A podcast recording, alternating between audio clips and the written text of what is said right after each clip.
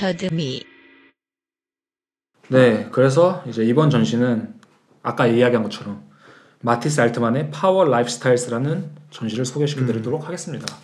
그래서 이 전시는 이천십구 년 유월 십삼 일부터 유월 십육 일까지 열렸는데, 이 전시는 이제 아트 바젤 행사의 일원으로 이제 아트 바젤 파쿠르라는 게 있어요. 음. 그래서 아트 바젤 기간 동안 이제 바젤의 여러 건축적 혹은 뭐 문화적 유산 혹은 장소화해서 젊은 작가들이나 실험적 작업을 하는 이런 작가들을 연계시켜서 음. 어떤 장소 특정적 혹은 퍼포먼스 이런 거를 보여주는 행사인데, 그래서 마티스 알트만 여기서 이제 도이치 오덴스 카펠레라고 독일 튜턴 기사 예배당이라는 곳에서 이제 전시를 하게 됐습니다.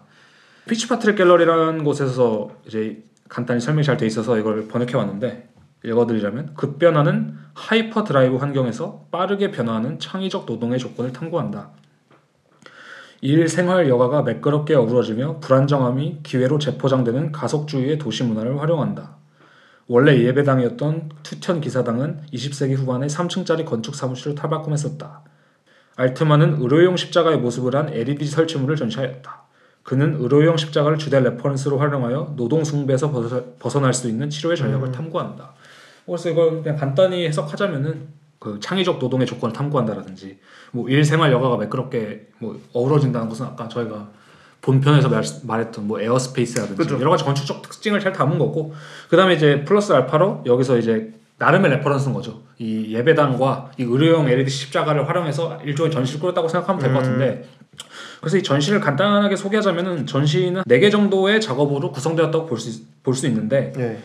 어, 이게 삼 층짜리 건물이잖아요. 네. 그래서 일 층에는 한 개의 엘이디 설치 작업이 존재하고, 이 층에는 그 일 층과 이제 연계된, 그러니까 시리즈물인 두 개의 엘이디 설치 작업이 있는데, 이 작업의 제목도 이제 파워 라이프스타일스 시리즈고, 그다음 삼 층에는 어, 더 인터넷이라는 작은 천사 모형이 레드필을 들고 있는 그 레드필이 그 빨간 약 빨간 알약이죠. 그, 빨간 알약. 거기 뭐죠? 매트릭스에 나오죠. 그래서, 그래서 요즘에 레드필이라는 것을 어떻게 사용하냐면 그렇게 사용하죠. 약간 보통 이제 남성 운동이라고 할까요? 네. 요즘에? 그런 데서 활용하는 건데, 이걸 먹고 깨어날 거냐 현실로. 어. 그런 의미에서 현실을 자각하라라는 어. 의미에서 레드필을 사용한다, 뭐 그런 걸 사용해서 이제 레드필을 쓰고 있는 것 같고, 또 삼 층에 또 다른 작업이 설치되어 있는데, 이것은 델브 오브 스페이드라는 작업으로 이천십팔 년 작업인데 마네킹 작업이 음. 그 다음에 공간을 전체적으로 가로지는 사운드 작업이 존재하고, 그래서 이 도이치 오덴스 카펠레를 그래서 제가 좀 조사를 해봤는데, 이게 십사 세기 바젤에서 활동하던 독일 종교단체인 튜턴 교단의 예배장소로 원래는 지어졌다고 하더라고요. 음. 그래서 실제로 그 당시에는 뭐 병원이나 예배당으로 이제 활용이 되었는데, 십육 세기에 종교 개혁이 일어나면서 해산되었고, 이 예배당은 이제 시정, 바젤 시정부가 인수했다가 뭐 이후에 창고라든지 뭐 학교라든지 다양한 용도로 사용되고, 아까 이제 말씀드린 것처럼 뭐 건축 사무실로도 사용이 된 것 같고, 그러다가 이제 지금은 아마 문화 이벤트를 위한 공간으로 좀 사용되고 있다고 하더라고요. 음. 그러니까 이게 예를 들면 종교로 시작했지만 뭐 학교도 됐고 창고도 되고 뭐 건축 사무실도 되고, 지금 다시 이제 문화 이벤트를 활용하는 공간을 사용되는데, 한마디로 이 공간의 역사가 사실 마티스 알트만이 되게 그러네, 다룰만한 어떤 건축 역사이기 때문에 음. 좀 관심이 있어서 이곳을 선택하고 이쪽과 나름 연계될 수 있는 작업을 좀 만든 것으로 보이는데, 네. 그래서 어쨌든 간에 어, 아트 바젤 파쿠르라는 것이 문화라든지 뭐 건축을 주된 모티브로 이제 꾸려진 행사이기 때문에 마티스 알트만이 적, 딱 취지에 맞게 적절하게 잘 참여한 것 같아요. 음. 그래서 작업 설명을 좀 디테일하게 해보자면은, 여기서 이제 첫 번째로는 델브 오브 스페이드라는 작업을 얘기하고 싶어요. 이 델브 오브 스페이드라는 작업을 간단히 설명드리자면은, 이제 그 예배당 삼 층에 이제 약간 스티브 잡스스럽게 음. 그 운동화에 아, 청바지에 어, 검은 폴라에 약간 스카프 들고 있는 그런 뭔가 인간 마네킹이 사무용 의자에 앉아서 이렇게 뭐 약간 생각하듯이, 뭐 생각하듯이 이제 팔을 꼬고 있는 그런 작업인데, 실제로 이 작품이 처음 선보여줬던 것은 이제 이탈리아의 인스티튜토 스비체로라는 곳에서 열렸던 전시에 이제 속해 있었던 거거든요. 그 전시를 간단히 설명드리자면, 그 마네킹이 그 공간에 있고, 맞아요, 맞아요. 그다음에 뭐 건축 설비 같은 것들, 아까 말씀하신 것처럼 건축 설비 있잖아요. 파이프라든지 뭐 배관, 뭐 이런 것들, 가벽 이런 것들이 있어서 약간 전반적으로 어떤 느낌이냐면은, 아 이곳이 뭔가 새로운 스타트업을 하려는 음. 이 사람이 사무실로 이제 들어오려고 공사를 하고 있는 중이구나. 음. 약간 이런 느낌이 들거든요. 그래서 이 델브 오브 스페이드가 무슨 뜻일까 찾아봤는데, 이게 약간 현대 영어에서는 거의 사용되지 않는 표현이라고 하더라고요. 이게 뭐냐면은 그 독일어로 슈판스티시?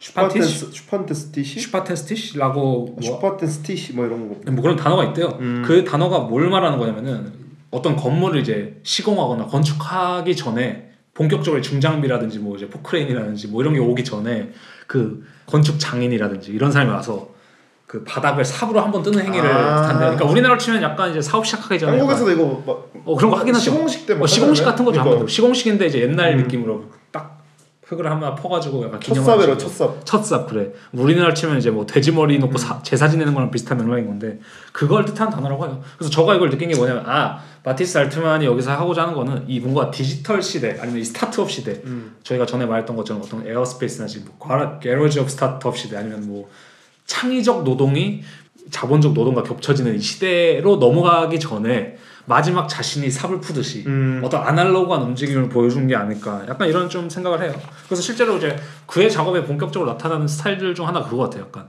저 이거 이거를 좀 분석을 하고 나서 든 생각이 아 마티스 알트만은 뭔가 자신의 작업을 다음 시대로 넘어가기 전에 음. 마지막 장인의 삽 같은 느낌으로 음. 바라보고 있는 게 아닐까? 어떻게 보면 마티스 알트만 그렇게 디지털적인 작업을 한다고 보기는 힘들거든요. 그죠. 뭐 요새 최근에야 뭐 조금 하고 있긴 한데. 그죠. 그런데 그것도 사실 보면은 그 엘이디 전광판이잖아. 그게. 그죠, 그죠. 근데 그게 그렇게 디지털적이지 않아. 예를 들면 루양 같은 느낌이. 아, 그런 사람분들은 진짜 디지털적인 작업이고. 어, 뭐 에드 앳킨스 정도는 대학을 뭔가 디지털적이라는 느낌이 음. 나지. 뭐 이 정도는 되게 아날로그한 느낌이라고 보거든요. 음. 근데 그런 면에 있어서 아, 이 사람이 자신의 작업을 위치시키는 부분이. 이전 시대와 미래 시대를 어떤 잇고 있는 음. 맨 땅과 건물이 들어서기 전 그 아, 중간을 그 잇는 첫 삽으로서의 어떤 상징성으로 바라보고 있는 게 아닐까 음, 좀 뭐 이런 생각을 좀 드는데 그래서 어쨌든 간에 이 작업이 제 삼 층에 있고 그래서 사실 이 전시에서 가장 중요한 건 이제 파워 라이프스타일스라는 이제 파워 라이프스타일 어 그 연작이죠. 십자가 연작. 근데 십자가 연작은 되게 의미가 있는 게 여기서 처음 시작했어요. 이, 그 이... 이 장소에서요? 아니면은 그러니까, 그러니까 마티스 알트만이 지금까지도 십자가 엘이디를 쓰거든요 작업에. 아, 그죠 그죠. 근데 그 십자가 엘이디의 레퍼런스가 이 전시에서 처음 시작했거든요 제가 찾아보니까. 그래서 어쨌든 간에 파워 라이프스타일스를 좀 얘기해보자면은 제가 그래서 이 파워 라이프스타일스가 뭐, 시, 뭐 실제로 쓰는 용어인가 음. 하고 찾아봤는데 실제로 쓰는 용어는 아닌 것 같더라고요. 그래서 뭐 파워 라이프스타일이라는 회사가 있긴 한데 뭐 그닥 상관없어 보이고 근데 그 회사는 이제 뭐 라이프스타일 코치 이런 거 있잖아요. 음, 음. 어떻게 살아야 된다 뭐 이것도 어떻게 보면, 어떻게 보면 잘 맞는 거죠 마티스 알트만 작업이랑. 어쨌든 근데 이 회사에서 따온 거지 않고 제가 생각하는 아니면 제가 추측하는 바로는 약간 그런 거 같아요. 뭔가 그러니까 짱짱맨 같은 느낌이잖아요. 그러니까 킹갓 라이프스타일 뭐 이런 느낌을 최고의 삶 뭐 이런 거. 어, 약간 그런 느낌으로 좀 사용한 게 아닐까 싶긴 한데 그래서 어떻게 보면 약간의 이제 사르캐즘 약간 비꼬는 듯한 느낌이 들어있는 음. 어떤 과도한 긍정 같은 느낌 있잖아요. 음. 파워 라이프스타일이 짱이야. 뭐 약간 그런 약간 무슨 보충제 이런 거 같기도 하고. 그죠. 그런 느낌으로 좀 쓴 것 같긴 해요. 그래서 이 작업을 간단히만 설명드리면 그거거든요. 십자가 모양 엘이디 조명에서 뭐 여러 가지 이제 문자라든지 음. 뭔가 뭐 이미지라든지 텍스트 아니면은 뭐 이 비디오 같은 게 계속 재생이 되면서 약간 되게 신묘한 느낌을 주는 건데 저는 그래서 그걸 이렇게 해석했어요. 약간 알트만이 사용하는 이 십자가가 첫 번째로는 그러니까 예배당이잖아요. 그래서 종교의 십자가가 있, 있을 것이고 그 다음에 의료용 십자가. 그러니까 의료 전반적인 걸 그렇죠. 말하는 그 다음에 상품을 파는 약국의 십자가가 있을 것이고 좀 더 오버하면 이제 스위스 국가 국기까지 들어갔을 것 같은데 그러니까 한마디로 말하자면 십자가가 여러 도상이 합쳐진 일종의 결과물이거든요. 십자가는 뭐 사실 오늘날에도 너무 너무 많이 쓰니까 너무 큰 도상이라 그래서 어쨌든 간에 이 종교적인 그 다음에 의료적인 그리고 자본적인 이 도상이 합쳐진 십자가로 활용한 것 같은데 그래서 엘이디 스크린에서는 Until all cultural energies are released. 그러니까 모든 문화 에너지가 방출될 때까지라는 그 문구가 계속 이렇게 약간 광고 문구처럼 이렇게 지나가요. 그 다음에 뭐 로딩 화면이 등장하기도 하고, 뭐 전광판에서 뭐 십자가가 등장하기도 하고, 아니면 옛날에 그거 있잖아요. 뱀 지팡이. 어, 예, 예. 뭐 그게 그런, 그게 이제 헤르메스 그 지팡이잖아요. 그죠. 그런 것도 나오기도 해서, 근데 이런 것들이 이제 진행되는 방식이 되게 자본적이기도 하고 종교적이기도 하고 숭고하기도 하거든요. 그러니까 한마디로 앞선 세계 도상이 가지고 있는 모든 약간 그 느낌들을 합쳐놓은. 그죠. 예. 그래서 이제 그것들이 어두운 방에서 되게 이렇게 조, 재생이 되는데. 음. 저는 그래서 이걸 좀 조사하면서 첫 번째로 조사한 게 이제 막스 베버의 프로테스탄트 윤리와 자본 정신, 자본주의 정신이거든요. 네. 이 십자가를 그래서 간단히 보자면 그런 거잖아요. 종교 플러스 뭐 자본 플러스 뭐 여러 가지 아니면 뭐 엘이디니까 디지털적인 맥락도 있을 것이고 음. 이런 것들이 합쳐진 건데 그래서 첫 번째로 이런 종교와 자본이란 것을 연결시킨 일종의 그 철학이라고 할까요? 논리 중에 막스 베버의 책이 있어서 가져왔는데 그래서 막스 베버는 이 자본주의를 지탱하는 것이 이 개신교들의 신앙에서 시작되었고 그것이 자본주의 핵심이라고 생각했다고 하더라고요. 음. 그러니까 어떻게 보면 요즘 시대는 되게 상상하기 힘들잖아요. 그죠. 종교란 건 어떻게 보면 되게 자본에서 멀어져야 될 것 같고, 이 순수한 마음에서 이게 돈과는 전혀 상관없는 속세적, 속세와는 상관이 없는 움직임이라고 생각하는데, 저는 이게 좀 공감이 되는 게 응, 응. 한국에서 이제 한강의 기적 얘기하잖아요. 그죠. 그리고 이제 육이오 터지고 나서 남한이 진짜 철저히 파괴됐을 때 응, 응. 사실 그 미국에서 선교사들이 많이 건너왔단 말이에요. 맞아, 맞아. 그리고 이제 그 성경 이야기가 보급되면서 한국식 기독교가 정체됐다고 볼 수 있는데, 맞아. 재밌는 점이 그런 거잖아요. 내가 많이 번 만큼 십일조를 내거나 아니면 사회에 기부를 하면 된다. 그러면은 음, 천국, 천국에 충분히 갈 수 있다. 그러니까 너가 열심히 일하는 것이 절대 너가 그냥 부를 배척하는 게 아니라 부를 축적하는 것이 아니다. 그러니까 탐욕에 대한 거 어, 아니다. 너가 그거를 적절히 소비를 하면 천국의 문은 열려 있다. 근데 그게 어, 어느 정도 이제 막스 베버가 말한 거랑 똑같은 건데, 음. 베버는 이제 칼뱅파라는 곳의 교리에 주목했다고 해요. 근데 이제 장 칼뱅이 뭐라고 말하냐면은 구원받은 자와 저주받은 자의 운명이 신에 의해서 미리 정해졌는데. 그 예정설이라고 하거든요. 그걸 예정돼 있다. 그래서 현세에서 어떻게 살아야 하는지 윤리 지침을 체계적으로 세웠다고 하는데, 그러니까 한마디로 여기서 강요하는 게 이제 엄격한 금욕 생활이거든요. 목욕 안 한 거 아니야 이게? 이것 때문에 목욕 안 한 거 아니야? 뭐 그럴 수도 있죠. 중세이긴 하지만 그건. 맞아요. 그래서 신앙과 윤리를 결합했다라고 말을 하더라고요. 그러니까 너가 신앙의 삶을 살려면 너는 윤리적으로 살아야 된다. 어. 뭐 이런 이제 강령을 내세운 건데, 베버에 따르면 이 세속적인 노동이라는 것이 한마디로 말하면 그런 거죠. 아, 이 저거는 정말 저열한 행위야 이게 아니라. 음. 이 노동을 통한 부의 획득이 되게 신의 축복이라고 여겼고, 그 다음 이 지속적인 노동을 금욕을 위한 최고의 수단이자 그 신앙의 진실성을 보여준 증표로 삼았던 거죠. 한마디로 열심히 일하고 많이 벌어서 윤리적으로 살아라. 뭐 예를 들면 남을 도울 수도 있고, 뭐 아니면 신에게 십일조를 낼 수도 있고. 근데 어떻게 보면 되게 그거네요. 인도 카스트 제도랑 비슷한 게 음. 내가 만약에 최하층으로 태어났으면은 음음. 이거에 그냥 안주하면서 살면 절대 다음 층으로 못 가거든요. 다음 생에. 음. 그래서 너가 하수구를 파는 일을 구여받아도 그 일을 최대한 열심히 어, 그쵸, 해야 그쵸. 너가 다음 단계거나 브라만이나 아니면 음. 그 밑에 단계로 갈 수 있다라는 식의 교리를 계속 그러니까 사실상 때문에 그러니까 사실상 뭐 이제 브라만으로 간다, 뭐 위층으로 간다라는 맥락만 다르지 원리는 똑같은 거죠. 그죠, 그죠. 너가 노동을 하는 게 대단히 저열한 행위가 아니라 이거는 음. 신앙을 위한 거. 열심히 거죠. 해야 된다. 뭐. 열심히 해야 된다. 그래서 베버는 이걸 어떻게 해석하냐면은 자본주의는 결국 탐욕이라는 것을 통해서 굴러가는 시스템이 아니란 거죠. 음. 그러니까 우리가 흔히 돈을 돈을 낳고 뭐 탐욕적으로 해서 사이코패스처럼 살아야 되고 돈을 많이 벌려면 음. 뭐 이런 식의 말을 하지만 베버는 아 그게 아니라 진정한 자본주의는 이 탐욕을 억제하고 신앙을 위한 그 신앙을 위한 윤리적인 어떤 금욕생활. 아니면 윤리적인 행동을 통해서 탄생하기 때문에 그렇게 해야만 자본주의가 건강하게 굴러갈 수 있다. 음. 어떻게 보면 맞는 말이죠. 어떤 의미로는. 근데 물론 뭐 이제 비판하는 입장에서는 뭐 종교의 영향력을 과장했다. 음. 그다음 뭐 국가를 실질적으로 좌우하는 것은 종교나 뭐 신앙이 아니라 국가의 제도이다. 뭐 이런 말이긴 한데. 어쨌든 이때 뭐 막스 베버가 이거 주찬했을 때나 아니면 칼뱅파가 어떤 새로운 교리를 뭐 지침을 음. 내렸을 때가 어떤 때인지 모르지만 사실 때쯤에 유럽을 생각하면 어떤 국가의 제도나 기관보다는 확실히 종교적 힘이 더 컸을 것 같긴 해. 아, 그래서 재밌던 점이 뭐냐면은 베스, 베버가 책에서 단순히 이런 말만 하는 게 아니라 그런 통계 자료를 보여줘요. 오. 실제로 그래서 상공업이 발달한 국가나 도시에서 개신교 비율이 되게 높았다고 하더라고요. 오. 다른 것보다. 그러니까 뭐 이런 거랑 비슷한 거죠. 뭐 동성애자가 많은 곳이 보통 그러니까. 뭐 문화가 꽃피운다 뭐 이런 느낌처럼.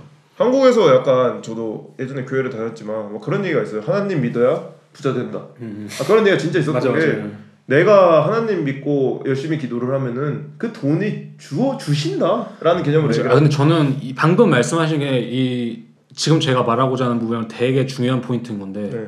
옛날에는 그러니까 그게 가능했던 거예요. 내가 노동을 하는 이유가 신앙을 위한 게 가능했다는 거죠. 음. 그러니까 요즘엔 당연히 그렇게 생각할 수 있죠. 뭐 또 신앙이랑 뭐 돈이랑 무슨 상관이 할 수 있는데 음. 저는 이 마티스 알트만이 봤던 게 종교랑 자본이 겹치는 그 야릇한 지점을 본 것 같거든요. 음. 제가 볼 때는.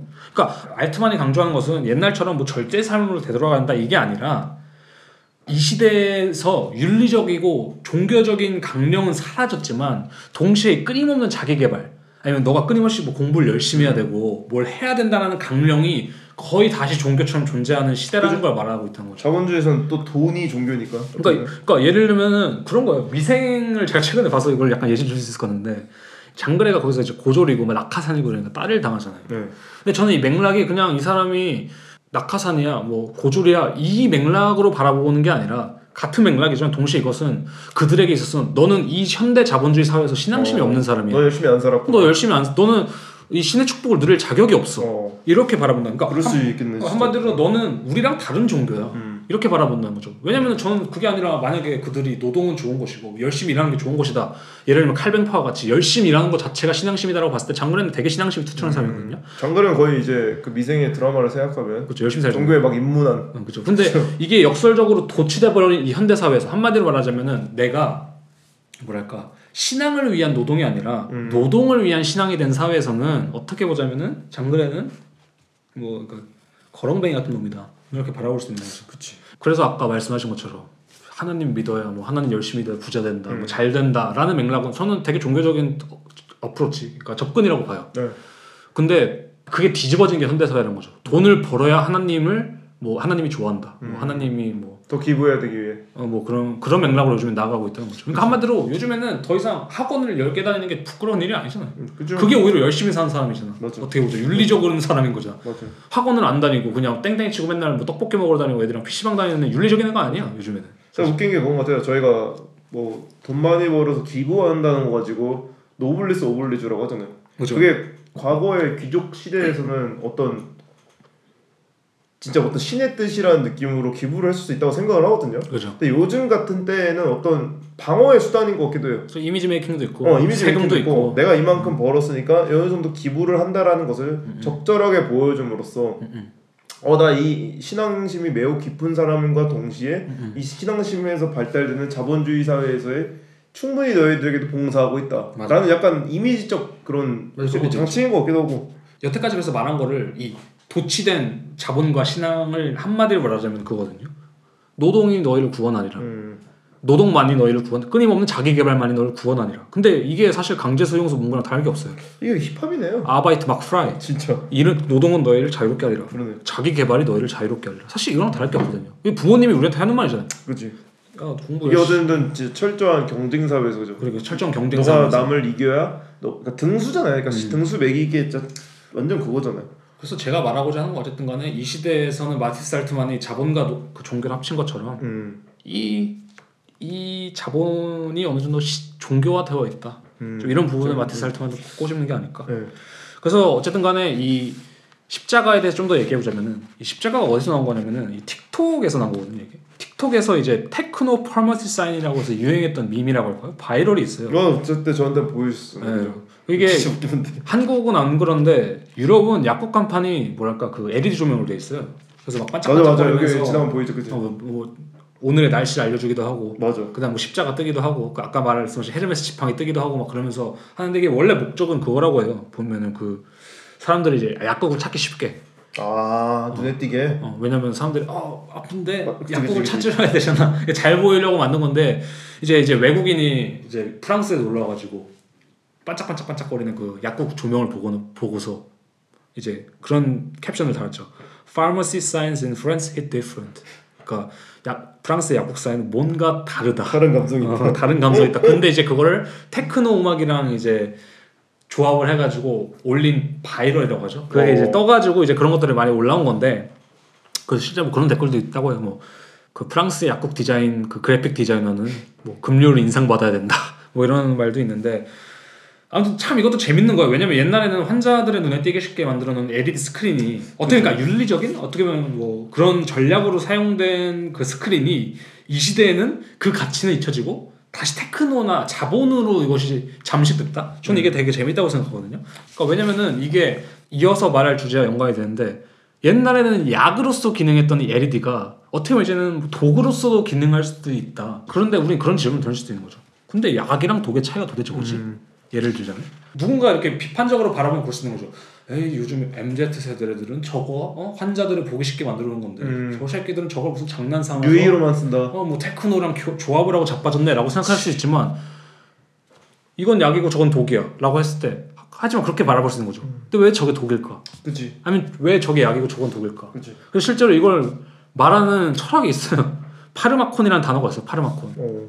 그래서 파르마콘 파마시랑도 확실히 연결. 어, 그렇죠. 연결된 단어예요. 어. 그래서 파르마콘은 이제 치료제, 독약, 희생양을 뜻하는 단어인데, 그러니까 옛날에는 실제로 뭐 이게 제조기술 좋지가 않으니까 그치. 약을 만들다 독약이 만들어진 경우도 있었다고 해요. 그다음 실제로 약과 독의 차이 별로 없어요. 어떠한 물질 자체가 독인가, 혹은 독이 아닌가의 명확한 구분이 존재하지 않는다고 하거든요. 그렇죠, 그렇죠. 그러니까 우리가 독이라고 생각하는 것조차 같은 양의 소금을 먹었을 때보다 덜 해로 덜 해로운 경우도 있대요.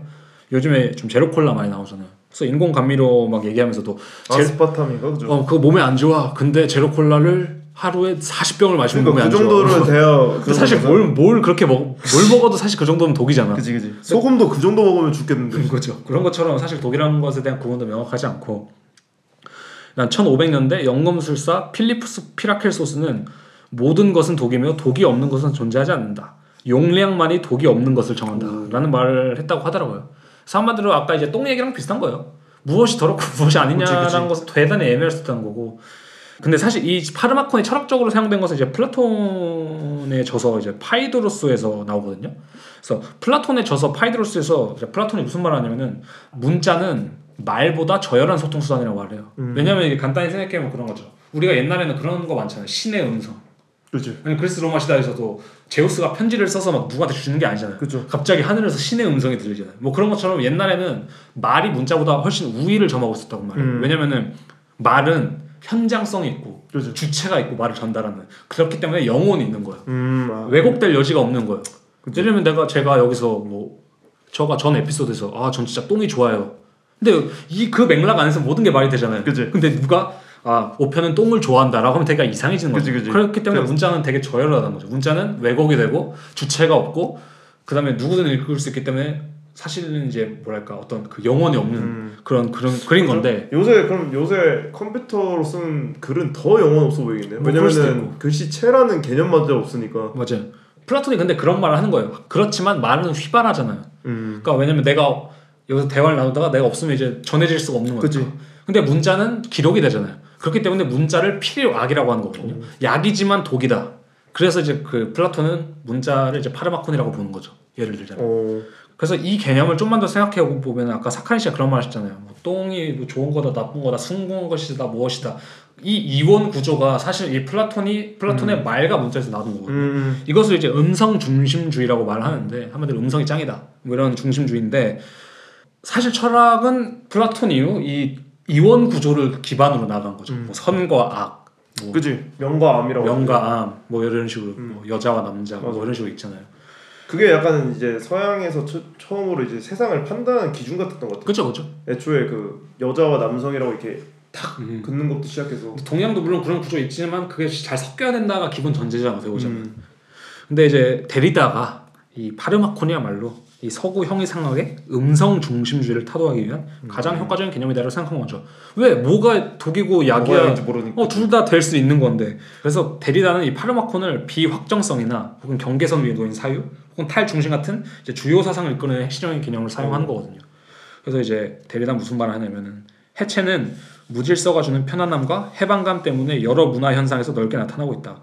우리는 그동안 너무 빈틈없는 이성의 틀에 사로잡혀 숨죽이며 살아왔다. 좌우 대칭의 건물, 코르셋, 위계질서, 예의범절 등등 근대적 합리성이 휘어진 사선, 더럽고 지저분한 것, 이것도 저것도 아닌 비확정성, 엄숙함 대신 천진함이란 해체로 바뀌고 있는 음. 것이다. 그래서 아까 이제 말씀하신 똥이랑도 좀 겹치는 부분도 그러네요. 있고 그래서 이런 이게 약간 그, 그 밀란 쿤데라의 키치랑도 비슷, 비슷한 거기도 그죠 그죠 키치가 어쨌든 뭔가 척 하는 거잖아요. 음. 그리고 어떤 쓸데없이 어떤 무거운 중압감을 주는 건데 데리다는 약간 그런, 그런 식으로 얘기를 한 건가요? 이런 식의 파르마콘 사상이 음. 우리가 지금까지 선과 악이라고 나누던 이분법이 사실은 같은 존재일 수도 있다? 그쵸. 라는 것으로 봤을 때 그런 것도 다 의미가 없다. 아, 우린 이원구조를 해체해야 된다. 음. 우린 그러니까 예를 들면 그런 거 저는 이제 마티스 알트만의 작업을 곡해하는 가장 쉬운 방법 중 하나 그거거든요. 아, 이 사람이 종교적인 십자가와 음. 자본적인 십자가를 섞었다. 음. 그래서 이 사람 자본주의를 비판하고 있나 보다. 아니면은 뭐 틱톡 아까 그 약국 사인 얘기한 것도 틱톡에 테크노를 섞었는데 이거는 참 이 우리 시대가 고쳐야 될 문제지. 음. 진지한 것을 진지하지 못하게 바라보고 있잖아. 음. 환자를 위한 의료용 엘이디가 장난을 위한 테크노를 위한 엘이디로 바뀌고 음. 있잖아. 근데 저는 이게 사실 되게 안 좋은 시선을 생각하는 거죠. 음. 세상은 변하고 있고 어떤 방식으로든. 근데 그것을 단순히 부정하기보다는 독과 약으로 나누기보다는 우리는 그냥 그 자체를 받아들여야 된다. 그것이 독이든 약이든. 음. 근데 저는 약간 이런 식의 약간 비판적으로 바라보는 사람도 어느 정도 이해가 되는 게 음. 사실 이, 이 파르마콘이 참 어, 저는 어떤 점에서 되게 무서운 것 같기도 해요. 음. 그러니까 완벽한 어쨌든 규칙 인간이 그동안 쌓아온 규칙이라는 개념이 좀 무너지는 느낌이잖아요. 어떻게 보면. 그렇죠, 그렇죠. 왜냐면 사실 이게 어떤 정치에서도 보수와 진보의 음, 맞아요. 차이가 좋은 나오죠. 밸런스가 필요한 점이기도 하고. 음. 그래서 좀 생각해보면 재밌는 부분이긴 하네요. 그러니까 이게 어떻게 보자면 전 그렇게 바라볼 수 있을 것 같아요. 마티스 알트만의 전략은 뭐냐면은 예를 들면 그런 거 많아요. 뭐 비엔날레라든지 뭐 도큐멘터라든지 뭐 이런 특정 목적을 가정한 음. 어, 뭐 프로그램이 다 쳤을 때 그럴 때는 그런 게 많거든요. 저는 이런 시스템이 이렇게 이루어지, 이루어진다 생각해요. 음. 현 상황에 대한 긍정이나 부정을 통해서 결론적으로 부정을 행하는 것. 음. 한마디로 뭐 자본주의라고 친다면은 이자겐 치켄이 저는 괜찮은 예시라고 생각하는데 어떤 자본주의적인 모습을 그대로 보여주면서 그것을 부정하는 거잖아요. 이것을 비판하는 거죠, 한마디로 말하면. 근데 그런 게 있다고 생각하거든요. 그러니까 이런 지점을 여러 가지 그 긍정과 부정의 전략을 좀 생각해 볼 수 있을 것 같은데 그런 점에서 가속주의란 것을 좀 얘기해 보고 싶은데 아까 저희가 가속주의 얘기 잠시 했었잖아요. 네. 이제 엑셀러레이셔니스트라고 해서 이제 가속주의라는 게 있는데 그것이 뭐라면은 바람직한 미래 상태의 도, 도래를 앞당기기 위해 기술 개발과 관련된 특정 프로세스를 가속화하자는 거죠. 음. 그러니까 예를 들면 이런 거예요. 우리가 자본주의라든지 기술 발전 시대를 거부하기 위해서 숲으로 돌아가는 사람도 있잖아요. 어, 그쵸, 그쵸. 근데 이 가속주의는 그 반대 노선을 택하는 거예요. 이 가속주의를 완전히 긍정해버리는 거야. 오케이, 기술 발전 더 빨리 시켜. 뭐 쓰레기 많아져 더 많이 생산해 쓰레기. 어. 뭐 똥이 많아 똥 더 많이 싸. 그러다 보면은 이 자본주의 시대라든지 기술 발전 시대가 나아갈 수 있는 끝자락에 도달해서 아포칼립스에 도달해서 다음 세대가 더 빨리 도달할 거다. 어, 이거 이거 진짜 급진적인 급진적인 거죠. 그래서 일종의 되게 급진적인 무정부주의적 사상인데, 음. 그러니까 자본주의를 극단으로 이용해서 자본주의 너머로 가자는 이론인 거죠. 오. 그래서 로빈 맥케이와 아르멘 아바네시안의 책 샵 엑셀러레이트 샵 책 서문에 뭐라 써 있냐면은 가속주의는 정치적 이단이다. 가속주의는 자본주의에 대해 가능한 유일하고 근본적인 정치적 응답이다. 이러한 응답은 자본주의를 방해하거나 비평하거나 종말을 넉넉히 지켜보지 않는다. 오히려 자본주의 전복, 소외, 탈코드와 추상적 경향성을 가속화하려고 한다. 음. 가속주의는 체제에 대한 전복과 묵인사의 현실주의적 분석과 시적 격정 사이에서 요동치는 불안정한 지위에 있다. 그래서 이런 식으로 음. 그러니까 한마디로 말하면 그거죠, 진짜. 빨리 발전시켜서 빨리 끝내자. 빨리 A 빨리 에이아이가 인간을 몰살시키든. 빨리 지피티 그거 하자 그냥. 어, 빨리 터미네이터가 오든. 이번에 저희가 그걸 봤거든요. 일론 머스크라는 음. 누군가가 그 지티피 관련해서 반대 서명했다고 음. 혹시 아시나요? 그러니까 지티피 사 출시를 늦추자라는 거에 다 같이 동의했다라는 얘기가 있거든요. 어 진짜요? 네. 음. 근데 가속주의 입장에서는 아 그냥 빨리 빨리 빨리 빨리 해. 빨리 나와야죠. 어, 빨리 해서 그냥 빨리 죽자. 다 같이 죽어야 다시 세, 살아난다 이런 느낌이고. 근데 저는 여기서 좀 발견한 제, 재밌는 것 중 하나가 가속주의의 이런 뭐 정치적 입장은 뭐 알겠고 뭐 그들이 하면 되는 거고 행동적인 거는. 음. 이 안에 미학적인 감각이 무엇일까라고 생각했을 때 발터 벤야민이 이런 말을 하더라고요. 가속주의적인 정치적 스타일은 단순한 레토릭 이상으로 청중이 자기 파괴를 마치 최상의 미학적 혹은 감각적 쾌락으로 경험할 수 있게 만든다고 말한다. 그리고 벤자민 노이스는 만약 자본주의가 그 자신의 해체임을 발생시킨다면 그때 자본주의 자체를 급진한, 급진화하는 것이 필연적이다. 오. 더 나쁘게 할수록 더 좋아진다. 음. 그러니까 저는 이것이 되게 키워드라고 봐요. 마티스 알트만 작업에. 더 나쁘게 할수록 더 좋아지고 최상의 감각적 쾌락, 미학적 쾌락. 저는 결국에는 마티스 알트만의 가속주의적인 노선을 밟고 있다 생각해요. 음, 근데 음. 가속주의는 사실은 정치 이론이잖아요. 어떻게 보자면. 그죠. 그래서 그건 한마디로 목적이 다 되게 뚜렷하잖아요. 그죠. 빨리 자본주의를 붕괴시켜 버리자. 근데 저는 마티스 알트만의 목적을 가정하진 않는다 생각하지만 이 가속주의가 가지고 있는 미학적인 부분. 음. 일 되게 많이 참고한다고 생각해요. 한마디로 보면 더 구리게 만드는 게 더 좋고 음. 그 안에서 숨어있는 미학적 감 쾌락을 끌어내야 된다. 그러니까 한마디로 그 마티스 알트만의 이 십자가 작업은 결국 이 종교와 자본의 어떤 연결고리를 가장 극대화하고 음. 가장 가속화시켜서 가장 이 감각적으로 느껴질 수 있게 만들어버렸던 거죠. 예, 참 재밌는 게 어떤 방향성을 생각했을 때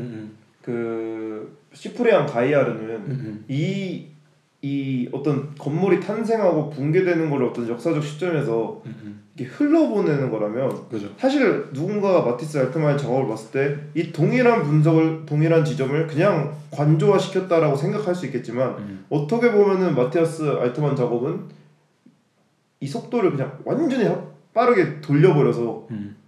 뭐라 해야 되죠? 쾌락의 차원으로 가는 거죠. 쾌락의 차원으로 가는 거죠. 약간 사실 어떻게 보면 되게 싸 메저이스트? 맞아. 그러니까 수도 있고 아니면 할복적일 수도 있고. 그러니까 말씀하신 거를 좀 더 제가 정리해서 말하면 그렇게 말할 수 있을 것 같아요. 지프리안 가이아는 분명 저희와 함께 따라와 우리가 가는 길이 있어 여기야 이렇게 보여줄 수 있는 음. 사람이거든요. 그러니까 어쨌든 그 서사적이니까. 어. 근데 마티스 있다라면. 맞아요. 근데 마티스 알트만은 빨리 와 빨리 같이 달려 쭉 이제 폭주족처럼 가. 음. 폭주족처럼 우리가 타고 가요. 근데 갑자기 우리가 물어봐. 근데 우리 어디 가는 거야? 하면. 음. 몰라. 이렇게 돼버린다는 거죠. 네, 이거, 그냥 즐겨. 파이트 그, 클럽 같은 느낌도 있고. 우주에서 네. 그 극한의 속도로 가면은 모든 것이 멈추잖아요. 아주 음. 광 빛이랑 똑같은 속도로 가면은 안 움직이거든요. 음. 근데 이제 지프리안 가이아르는 어쨌든 어떤 점에서 좀 더 옛날 사람이잖아요. 음. 그러니까 아직도 서사적인 게 남을 수도 있는데 음. 마티스 알트만 극한의 가속으로 가서 빛과 동일한 상태의 속도인 것 마냥 그냥 죽어 있는 것처럼 계속 보이는 거. 근데 그렇죠. 뭐 극한의 그 상태를 유지하는 거죠. 아, 그러니까 파르마콘식으로 말하면 그렇게 말할 수도 있을 것 같아요. 야 먹어 먹어 이거 이거 좋은 거야 많이 음. 먹어 했는데 근데 이게 뭐야? 몰라. 예를 들면 그런 기준이 없어버려 버리는 거지. 음. 야 소금 이거 먹어 이거 먹으면 죽는 거 아니야 나트륨? 음. 이건 안 좋은 거야 라고 이제 작, 작가들은 작업을 하지만 마티아스 알트만 소금 우리 지금 소금 엄청 많잖아 빨리 먹자. 근데 뭐 죽을 수도 있고 살 수도 있지. 근데 뭐가 뭐가 좋은 건지 네가 어떻게 알아? 그치. 이렇게 말하고 네, 일단 먹어봐야지. 그러니까 아까 말한 델보 스페이드라는 말 있잖아요. 마지막 삽뜨기. 그러니까 첫 그 삽뜨기. 건축이 시작되기 전에 삽뜨기 그런 거랑 비슷한 거예요. 음. 제가 볼 때 이게 어디로 갈지는 모르지만 음.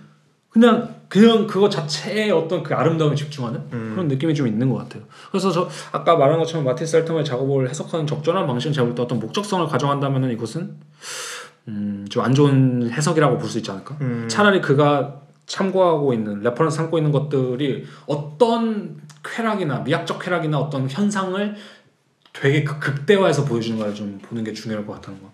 그래서 예를 들자면 이런 것을 단순하게 말하면 그렇게 말할 수 있을 것 같아요. 저는 과도한 긍정이라고 말할 수 있을 것 같아요. 극한의 긍정. 극한의 긍정. 근데 이런 거랑 좀 비슷한 맥락으로 다크 투어리즘이라는 게 있어서 좀 가져왔어요. 오. 그 연결. 저도 이거 이거 넷플릭스에 있는 시리즈 아니었나요? 뭐 있을 것 같기도 하고 저는 그냥 어디서 들어서 가져왔는데 뭐 이게 연결이 될 수도 있고 안 될 수도 있을 것 같긴 한데 그런 것 같아요. 과도한 긍정이라고 생각했을 때. 이제 슬픔 관광이라고 이게 불리기도 하거든요. 그러니까 그리프 투어리즘 아니면 타나 투어리즘. 타나 투 타나토스는 이제 죽음의 신이잖아요. 그래서 타나 투어리즘 혹은 블랙 투어리즘이라고 불리는데, 그러니까 이게 뭐냐면 죽음 혹은 비극 또는 기타 형태의 사고 아니면 고통과 관련된 장소를 방문한 거거든요. 뭐 우리나라 지금 뭐 세월호가 일어났던 곳을 방문한다든지, 뭐 삼풍백화점이 붕괴했던 곳을 방문한다든지, 아니면 뭐 자연재해가 일어난 곳을 방문한다든지, 뭐 여러 가지 맥락이 있겠죠. 이제 이런 용어는 천구백구십육 년 영국 학술지 인터내셔널 저널 오브 헤리티지 스터디스에서 처음 사용됐다고 하는데, 그러니까 한마디로 뭐 강제 수용소 이런 데 많이 가는 거죠. 예를 들면 테러 공격하는 것도 많이 가는 거고. 근데 이것을 교육적이고 아니면 역사적 문화적 맥락을 잘 이해하고자 하는 동기로 사용될 수도 있다고는 하는데, 일부에서는 되게 이것이 그냥 흉가 체험과 같이 음. 일종의 오락의 형태로 맞아요. 이제 이루어지고 있다고도 해요. 제가 인터넷 넷플릭스에 넣어서 봤던 다크투어 시리즈도 음. 어떤 엠씨가 이, 이 세상의 곳곳에 있는 괴상한 관광 상품을 가는 곳이었거든요. 음. 그러면 진짜 극한의 슬래시 무비급인 공포 체험관을 직접 체험하는 경우도 있고, 음. 그 체르노빌 음. 가서 진짜 위험한 곳까지 가는 경우도 있고. 근데 그게 어떤 거기서 교훈을 얻으러 가는 게 아니라 그렇죠, 그렇죠. 그냥 그걸 보여주는 것에서 자체의 쾌락이거든요. 맞아요. 그거를 우리가 바라보는 사람들한테 쾌락감을 주기 위해 하는 식? 그게 약간 이런 식이지 않을까? 맞죠. 저는 그래서 이것을 어떻게 말하고 싶냐면, 여기서 아까 저희 똥 얘기했잖아요. 네. 저는 결국엔 아까 그거예요. 과도한 긍정이 뭐냐면은 결국에는 마티스 알트만은 다크투어리즘이랑도 비슷하게 그냥 어떠한 현, 사회적인 현상 혹은 현대적인 현상을 진짜 그 그림자들을 과도하게 긍정하는 데 있다는 거죠. 그러니까 약이랑 독으로 치자면 독을 과도하게 긍정하는 데서 오는 음. 무엇인가 있지 않을까? 음. 그러니까 예를 들자면은 제 생각에는 그 위워크, 뭐 에어스페이스, 뭐 정크스페이스, 틱톡의 약국사인, 뭐 똥, 레드필, 가속주의 같은 것들을 어떤 부정적인 시각으로 바라본다는 느낌이 별로 없어요. 그냥 그것들을 과도하게 긍정한다는 느낌이 되게 강하거든요. 음. 뭐 똥이지. 그냥 그대로 탁탁탁 쏘는 느낌. 어, 근데, 근데 중요한 것은 그것이 목적지향적이라고 보기엔 되게 힘들다고 봐요, 저는 그것이. 그러니까 왜냐면은 아까 말, 말했던 것처럼 이자겐츠키는 되게 목적지향적이라고 하거든요. 근데 반대로 레이첼 힐슨이 목적지향적이냐라고 봤을 땐 저는 아닌 것 같아요. 어, 그죠. 레이첼 힐슨. 레이첼 힐슨은 벤, 발터 벤자민적인 관점에서 보면은 그 최상의 미학적 관, 쾌락을 그 끌어오는 것에 음. 집중을 하고 있는 사람이란 거죠. 음. 아니면 노이스의 말을 빌리면 이제 더 나쁘게 할수록 더 좋아진다라는 그 논리를 음. 따라갈 수도 있고. 저는 그러니까 이것을 약간 이 전략을 되게 구분하는 게 중요하다고 생각하거든요. 왜냐면은 사실 생각해보면 예를, 예를 들어볼게요. 류성실 작가 있잖아요. 류성실 작가도 이 현대사회의 어떤 그림, 그림자 같은 부분을 되게 과도하게 집중해요. 맞아요. 근데 제가 느끼는 류성실 작가의 작업은 일종의 목적성이 있어요. 그것을 통한 특유의 비꼬는 듯한 문화가 있어요. 음. 맞아 맞아. 뭔 소리인지 알 것 같아요. 뭔지 알죠? 네. 사회를 비판하고 있어요. 네. 근데 정근영 작가의 작업도 사실은 로봇을 사용하고 뭐 섹스돌 같은 느낌으로 사용하기도 하고 뭐 기계를 많이 사용하지만 전 정근영 작가의 작업에 어떤 목적이 음. 있다고 보기가 힘들거든요. 음. 그건 마티스 알트만의 작업도 비슷하고.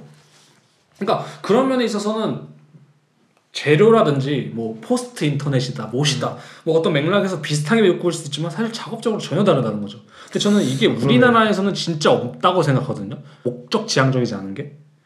우리 한국에서는 대부분의 어떤 작업들이 이, 이 설명이 기본적으로 전제가 그쵸. 돼야 되잖아요. 그러니까 그쵸. 이게 뭘 위함인지, 왜 했어? 어, 왜 했어라는 질문이 참 중요한데 음. 서양에서는 뭔가 그런 질문 자체도 던져지고 그런 거에 대답하는 목적지향적인 작업을 하는 사람들도 있지만 음음. 약간 그냥 해 하는 사람도 있잖아요. 그러니까 그런 거죠. 약간 그림자를 긍정하는 것 자체가 우리나라에서는 너무 목적성이 음. 세게 반영이 된다.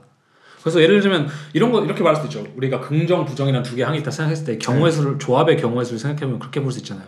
뭐 긍정, 부정, 뭐 부정, 긍정, 긍정, 긍정, 부정, 부정 이렇게 네 가지 경우의 수가 있을 텐데 그러니까 예를 들면 그런 것도 있는 것 같아요. 부정, 부정의 조합이 있었잖아요. 음. 저희가 말하는 이제 부정, 부정이라는 것은 방법론적인 어떤 재료적인 것에서의 부정이 있고 그 다음에 목적적인 것에서 부정이 음. 있어요. 예를 들면 긍정, 긍정은 무엇이냐면 현대적인 재료를 그대로 가져와서 그걸 긍정하고 음. 현대 현상들을 긍정하고 동시에 그 결과물조차도 우리는 이렇게 나아가야 돼. 이게 좋은 거야 라는 긍정성을 내포하고 있다면 부정, 부정은 현대적인 재료도 아니고 현상을 잘 담고 있지도 않고 그 다음 부정, 그 다음에 목적적인 부정은 이건 그렇게 좋은 건 아닌 것 같아요. 저는 그 대표적인 작가가 그 피슐랭 바이스라고 생각해요. 어, 그렇죠. 사실은. 그래서 사실 음. 저는 약간 어떤 점에서 스위스 작가들이 음. 약간 뭐라고 해야 되죠? 부정, 부정을 잘하는 부정, 부정을 잘하는 것 같아요. 음. 왜냐면은 이게 도대체 뭘 말하려고 하는 건지도 모르겠고 음. 딱히 이게 어떤 큰 목적이 있는 것 같지도 않고 저도 이게 뭔가 미학적으로 아름답지도 않아 그렇게 맞아요. 뭔가 그, 그, 그 느낌이 있잖아요. 맞아요. 그 중립국이라 그런 건가? 왜냐면 이 전쟁의 서사에 있어서 중립국의 역할이 뭐라고 해야 되나? 약간 좀 평화로웠다고 가정을 했을 때 음. 이게 강렬하지 않잖아요. 서사가. 저는 목적 지향적이라는 건 사실 서사가 강렬하다고 생각을 하거든요. 음, 맞아요. 뭔가 선이 있고 음. 그래서 시프리안 가이아라도 어쩐 점에서 목적 지향적이라고 생각을 하고 맞아요. 맞아. 뭐 약간 스위스 영, 영향이 확실히 마티스 알트만에도 있었을까? 라는 생각이 들기도 하고 아, 그래서 사실 보면은 뭐 똥이라고 생각해봤을 때도 똥이 목적 지향적이진 않잖아요. 똥은 똥이죠. 어, 똥은 똥이지 배 안 아플라 싸는 거지. 근데 그런 걸로 봤을 때 저는 이 미학적 쾌락 사실 똥 쌀 때도 쾌락이거든요. 그렇죠. 근데 저는 일종의 그 배설의 쾌락 아니면 현대 사회의 쾌락이라는 것을 정확히 이해하고 미학적으로 사용하기 위해서는 목적이 없어야 된다고 생각해요. 음, 사실은. 음, 그걸, 그러니까 내가 현대적 재료를 사실 어, 완전히 긍정하고 그다음 그것이 순수 예술의 바운더리 안에 있으려면 목적이 없어야 된다고 생각해요. 음. 그러니까 예를 들면 오히려 현대적 재료를 인정, 긍정하고 그것을 이제 가속주의적인 음. 관점에서 사용하고 하지만 목적이 존재할 때는 저는 되게 상업적으로 나오는 음. 작업들이. 그러니까 그것이 이제 제가 볼 땐 광고 회사라든지 뭐 그래픽 디자인이라든지 그렇죠. 이런 데 많이 활용되는 전략인 것 같은데 순수 예술 쪽에서 내가 이걸 전략을 활용한다라고 했을 때는 저는 무조건 목적이 없어야 된다고 음. 네. 근데 한국에서는 특히 그런 게 많이 없고 전 음. 그, 그것이 그리고 다른 말로 하면 전략이라고 생각해요. 음. 그러니까 전략이 없어야 돼요. 가속, 가속, 그러니까 가속주의는 정치적인 전략이지 미학적인 전략은 아니잖아요. 음. 근데 미학적이거나 예술적인 맥락으로 가속주의에 들어갔을 때는 저는 확실히 전략이 없어야 된다고 생각하고 근데 요즘에는 너무 전략이 많이 보이죠. 그건 그렇죠. 단순히 한국 문제가 아니라 전 세계적으로 그렇죠. 해외 작업들도 아, 그런데 그래. 근데 그런 작업들의 특징을 사실 생각해보면 그래요. 이 현상을 되게 가속하고 긍정해요. 보면 맞아. 이 현상들을 잘 사용해요. 맞아 맞아. 근데 목적이 생겨버리니까 대단히 정치적이 되고 전략적이 되거든요. 그러니까 속도는 빠른데 어. 부딪히고 있는 거죠. 그러니까 한마디로 가속주의의 어떻게 보면 미학적 그 장점이라고 말할 수 있는 쾌락이 사라져버리는 음. 거죠. 전 그래서 그런 작업들을 보면 대단히 건조하고 음. 좀 쾌락이 있다고 생각하지 않거든요. 근데 마티스 알트만의 작업은 어느, 어느 정도는 그런 부분을 성취하고 있지 않나? 음. 사실 그렇기 때문에 그의 작업이 인정, 그 이 많은 힙스터들 사이에서 인정받는 그렇지. 부분이 사실 그 이 차이가 아닐까? 음. 그래서 만약에 내가 사회를 부정하고 싶으면 그냥 피터, 그 피슐랭 바이처럼 부정, 부정으로 가야 돼요. 내가 볼 때. 음. 오히려. 음. 어, 약간 피슐랭 바이스 약간 이 청취자분들을 위해서 음. 작업 하나만 예로 좀 들을 수 있을까요? 저는 예를 들자면은 팬더 작업. 아, 그 지화 팬더. 음, 그리고 그 찰흙 작업. 어, 저는 그것들이 대단히 어, 그 당시 시대와 맞지 않는다고 느껴요. 음. 좀 촌스럽다고 느껴요. 한마디로 음, 촌스럽죠. 어, 촌스럽다고 느껴요. 음. 그럼에도 불구하고 그 세련된 공간, 좋은 전시 공간에서 전시가 되잖아요. 맞아, 맞아. 인정을 받고. 맞아. 그런 부분은, 그 다음에 그 사람들 작업은 좀 확실히 사회 비판적인 부분들이 있고. 그 다음 그것이 저는 예술적으로 되게 효과적인 포맷이라고 생각하는데, 그런 면에 있어서 좀 부정이라고 생각해요. 한마디로 이게 말이 부정이 촌스러운 거죠. 그러니까 긍정은 그치, 그치. 세련된 어, 거고, 그치, 그치. 부정은 촌스러운 건데. 음.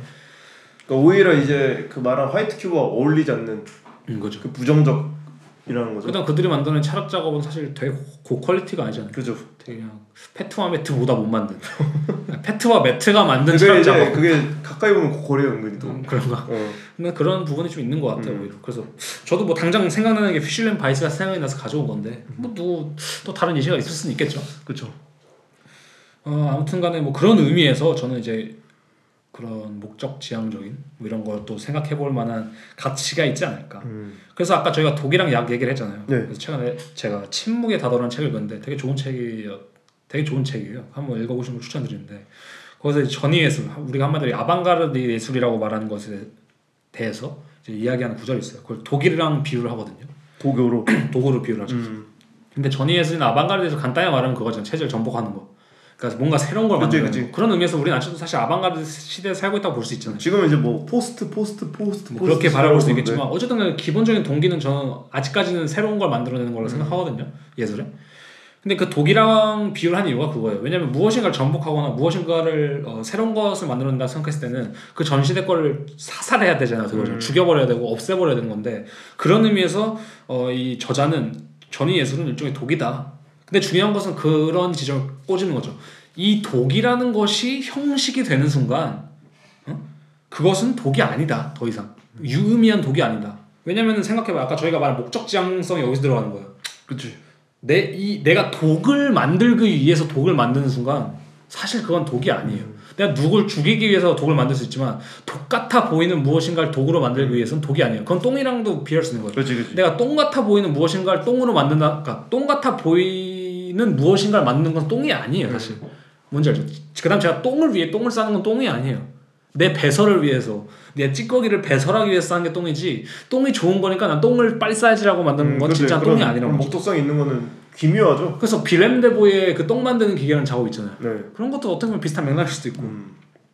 그래서 독을 위한 독을 만들어서는 안 된다. 절대 그것은 가장 나쁜 목적지향성이다. 사실 음. 그러니까 한마디로 긍정을 위한 긍정? 뭐 예를 들자면 음. 가속을 위한 가속은 제가 볼 때 답은 아닌 것 같다. 음. 이건 근데 요즘 같이 지금 가속이 느껴지는 세상에 음. 한 번씩 좀 자기 작업이랑 연관해서 생각해봐도 좋을 부분인 것 같아요. 그러니까 이거 다시 돌아가면은 그 아까 저희가 말하는 그 개신교랑 이어지는 건데 네. 내가 예술을 하고 내가 힙한 작업을 만드는 게 어디에 종속돼 있냐. 음. 이것이 그 현대적인 강령, 그 아바이트 막 프라이 같은 음. 끊임없는 자기 개발, 끊임없는 자기 피 알. 끊임없는 인스타그램, 끊임없는 네트워킹을 위해서 내가 작업을 생산한다면 그 작업은 그냥 거기 묶여있는 거거든요. 음. 오히려 네, 네. 오히려 내 작업이 어떤 신앙, 여기서 말은 신앙이지만 어떤 그 예술적인 뭐 높은 가치에 있다 쳐봐요. 음. 그런 것에 다시 종속될 때 어떻게 보면은 그 뭐 이제 막스 베버식으로는 음. 좀 더 좋은 자본주의 그렇죠. 아니면 좋은 예술적 이 프로세스에 기여를 하는 거겠죠. 그런 거에 또 이제 거기에 또 전략을 맞추는 사람도 있잖아요. 그죠? 뭐, 그렇죠. 그렇기 때문에 뭔가 약간 꼬질꼬질한 느낌을 내려고 일부러 하는 것도 근데 그것도 그거잖아요. 또 그렇죠. 독을 위한 독. 그렇죠. 이제 음. 그런 사람이 등장하면 바로 독살시키고 또 뒤집어지고 뒤집어지고. 네. 근데 옛날엔 그런 거 같아요. 제가 볼 때 이제 그 메트로놈이 이제 왼쪽 갔다 오른쪽으로 하잖아요. 또 딱. 음. 근데 옛날엔 또 딱 해서 이제 좌우의 밸런스가 계속 음. 왔다 갔다 하는데 도다도다도도도 이렇게 되는 느낌. 어느 순간 이제 그 너무 빨라지면 테크노죠. 비피엠이 테크노예요. 그 너무 빨라지면 그리고 그 화살표 안 보인다니까요. 맞아요. 화살표 안 보이죠.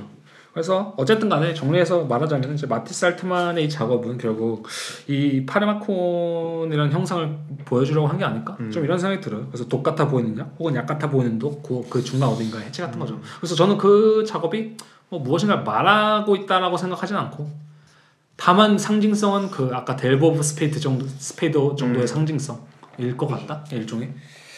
근데 어떻게 생각해요? 저희가 어쨌든 제가 준비한 전시 이야기를 하고 음. 지금 이 전시 이야기가 나왔잖아요. 음. 근데 제 생각에 이, 이 십자가를 얘기를 들고 뭐 파르마콘 것 그리고 독과 약이라는 소재를 얘기를 들었을 때 음. 어쨌든 어떤 그 아까 뭐 플라톤이 시작한 이분법적인 구조 음. 거기에서에 대한 이야기로 생각을 하거든요. 그러니까 조금 더 저도 마티스 알트만이 어떤 그 사이에 있던 뭐 내장 같은 물질에 좀 집중하는 것에서 이제는 어쨌든 좀 그 현상 두 개 이분법적으로 나열 수 있는 현상에 대해서 이야기를 한다고 생각을 하는데 음. 어 마티스 알트만의 이제 다음 행보 혹은 이제 앞으로 행보가 있다면 어떻게 했으면 좋겠는가라는 지점이 있나요? 음 저는 개인적인 평을 하자면은 파울 메터스 전시를 하셨잖아요. 네. 그다음 저는 이제 이 전시를 봤을 때, 그다음 지금 하고 있는 거 봤을 때 우선은 음.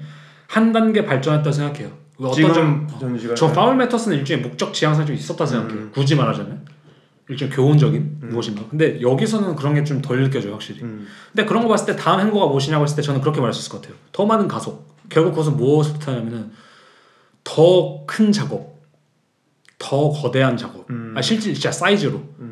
그래서 이것이 일종의 어, 더 큰 종교처럼 보일 수 있게. 아예 그냥. 그러니까 아까 제가 말한 그 아바이트 막프라이라는 네. 일종의 그 끊임없는 자기개발 종교처럼 느껴지다는 뜻이지. 음. 그냥 풍선이 터질 때까지 계속 커지지 않을까 이게. 음. 예를 들면 저는 근데 그것이 마티스 알트만의 뭐 웃긴 말이긴 한데 그가 태어난 이유가 그게 아닐까. 음. 이 현대 사회의 쾌락을 가장 크게 풍선으로 만들어내라. 끝까지 불어라. 미니어처에서 시작했지만. 어, 그죠. 미니어처 시작했죠. 그런 점에서 보면 흥미로운 부분이긴 하겠네요. 그러니까 근데 뭐 커진다는 게 물론 당연히 뭐 작업의 사이즈가 커지는 것만을 뜻하지 않고 뭐 커질 수도 있고 음.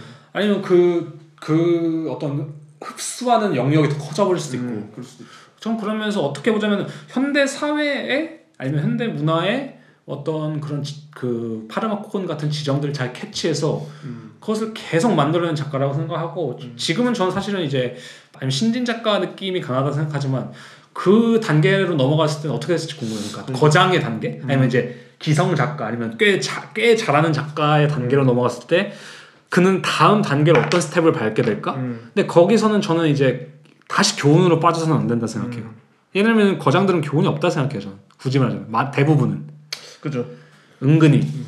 그러니까 물론 뭐, 뭐 피슐랭 바이스 같은 경우도 있지만 그쵸. 그러니까 마티아스 마티스 알트만의 궤보에 있는 사람들은 음. 그러니까 예를 들면 앤디 워홀의 앤디 워홀 뭐 리차드 프린스 뭐 이런 사람들의 작업에는 좋은 교훈은 없다 생각해요. 그치 그치. 어. 그냥 뭔가 아, 무슨 느낌인지 알 것 같아요. 확실히 음. 뭔가 뭐 뉴, 제프, 뉴 팝이 될 수도 있고 뭐 제프 쿤스 같은 그쵸. 것도 있고 제프 쿤스가 굳이 교훈을 주려고 하진 않았을 거고 뭐 그냥 어. 그냥 영리하게 엄청 영리하게 했을 거예요. 그래서 그런 의미에서 저는 좀 커질 수 있지 않을까 작업이 음. 뭐 이렇게 작더라도.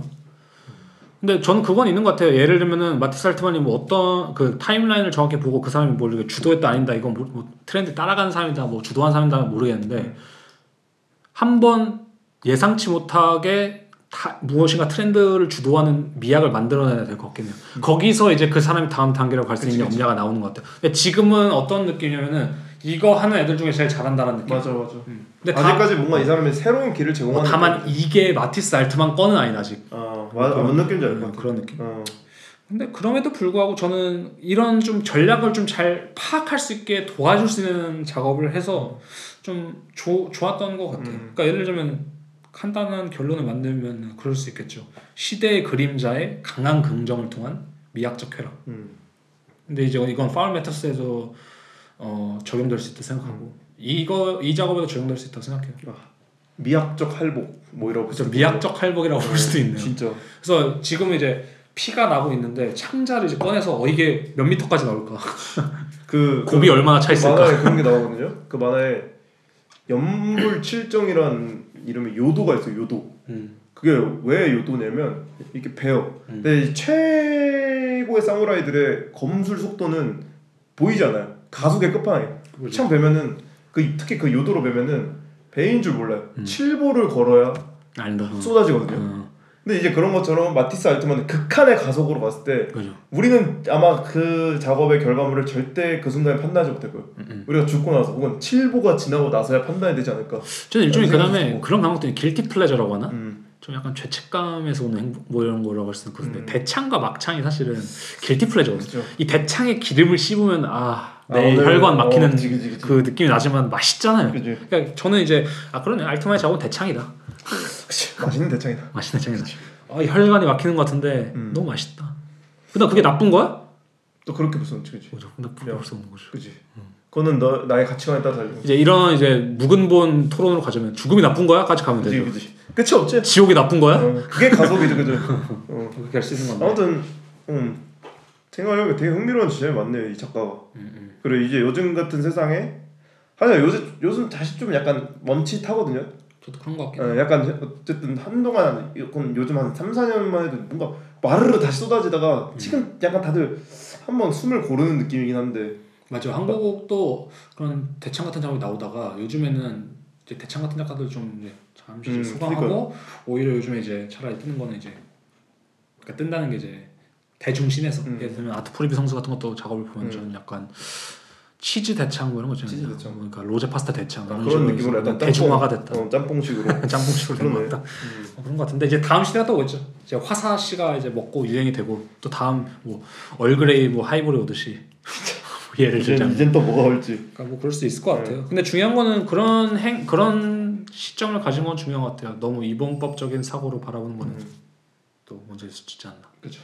네, 그래서 저희가 지금까지 마티스 알트만 편에 대해서 좀 이야기를 나눠봤는데 저희 다음 계획이 이제 어떻게 될까요? 어 이제 사월 첫 번째 이제 에피소드는 이제 이걸로 가는 거고 네. 두 번째 에피소드는 이제 일편 단신이나 그렇죠. 일편 단신 더듬 리딩 한 번 더 해도 될 것 같고 더듬 리딩도 해도 되고 아니면 뭐 새로운 작가 흥미로운 작가가 또 눈에 띄면은 네, 네. 그때 또 하는 식으로 차차 네 천천히 자, 한번 또 얘기를 해보겠습니다. 날도 좋으니까 이게 느긋하게 한번 가니까 너무 바쁘게 가면 돼요. 가속주의로 갈지 맙시다. 저 되면. 저는 가속주의 스타일은 아닌 것 같아요. 오편 씨는 가속주의인 것 같나? 저요? 네. 아, 뭐 정치적 입장이 아니면 아니 아니 그러니까 이런 작업적인 면에서 음.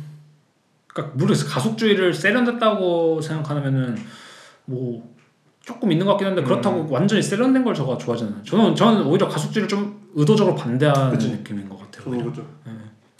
아무튼간에 그래서 마티스 마티스 알트만의 작업을 또 이제 인스타 한번 보시고 음. 어쨌든 잘 나가고 잘하는 작가니까 또 여러 가지 보시면 재밌는 것도 많을 거예요. 그러니까 이 작가의 미학이도 그렇고 이야기를 한번 자 한국 측에서 한국 분들이 느꼈을 때 음. 그러니까 지금 진짜 한국에 살고 계신 분들이 느꼈을 때 그러니까 한국 속도 가속주의의 끝판왕 중 하나잖아 나라가. 아 그 맞아요. 왜냐면 그다음에 독일집이라는 게 사실 뭐 독일 몰도 그렇고 그렇게 현대적이지 않거든요. 그러니까요. 근데 한국 백화점이나 한국 백화점 화장실 이런 데만큼 깔끔한 게 없어요 음. 사실. 그죠. 그래서 한국인의 입장에서는 미, 사실 매끄러움의 끝이잖아요. 그렇죠. 말씀하신 대로 가속주의라는 걸 더 느낄 수도 있을 거고. 음. 그래서 그런 면도 한번 생각해 보면 재밌을 것 같네요. 음. 그래서 이제 봄이 시작되고 날씨도 좋아지고 있고 하니까 음. 모두 이제 아직 경기가 침체된다는 이야기가 있지만 모두 다 힘내서 네. 더 좋은 예술을 하고 더 많이 어, 좋은 기회들이 있었으면 좋겠습니다. 네, 아무튼 또 지금까지 들어주셔서 감사드리고 저희는 다음 에피소드에 뵙겠습니다. 감사합니다. 예, 감사합니다.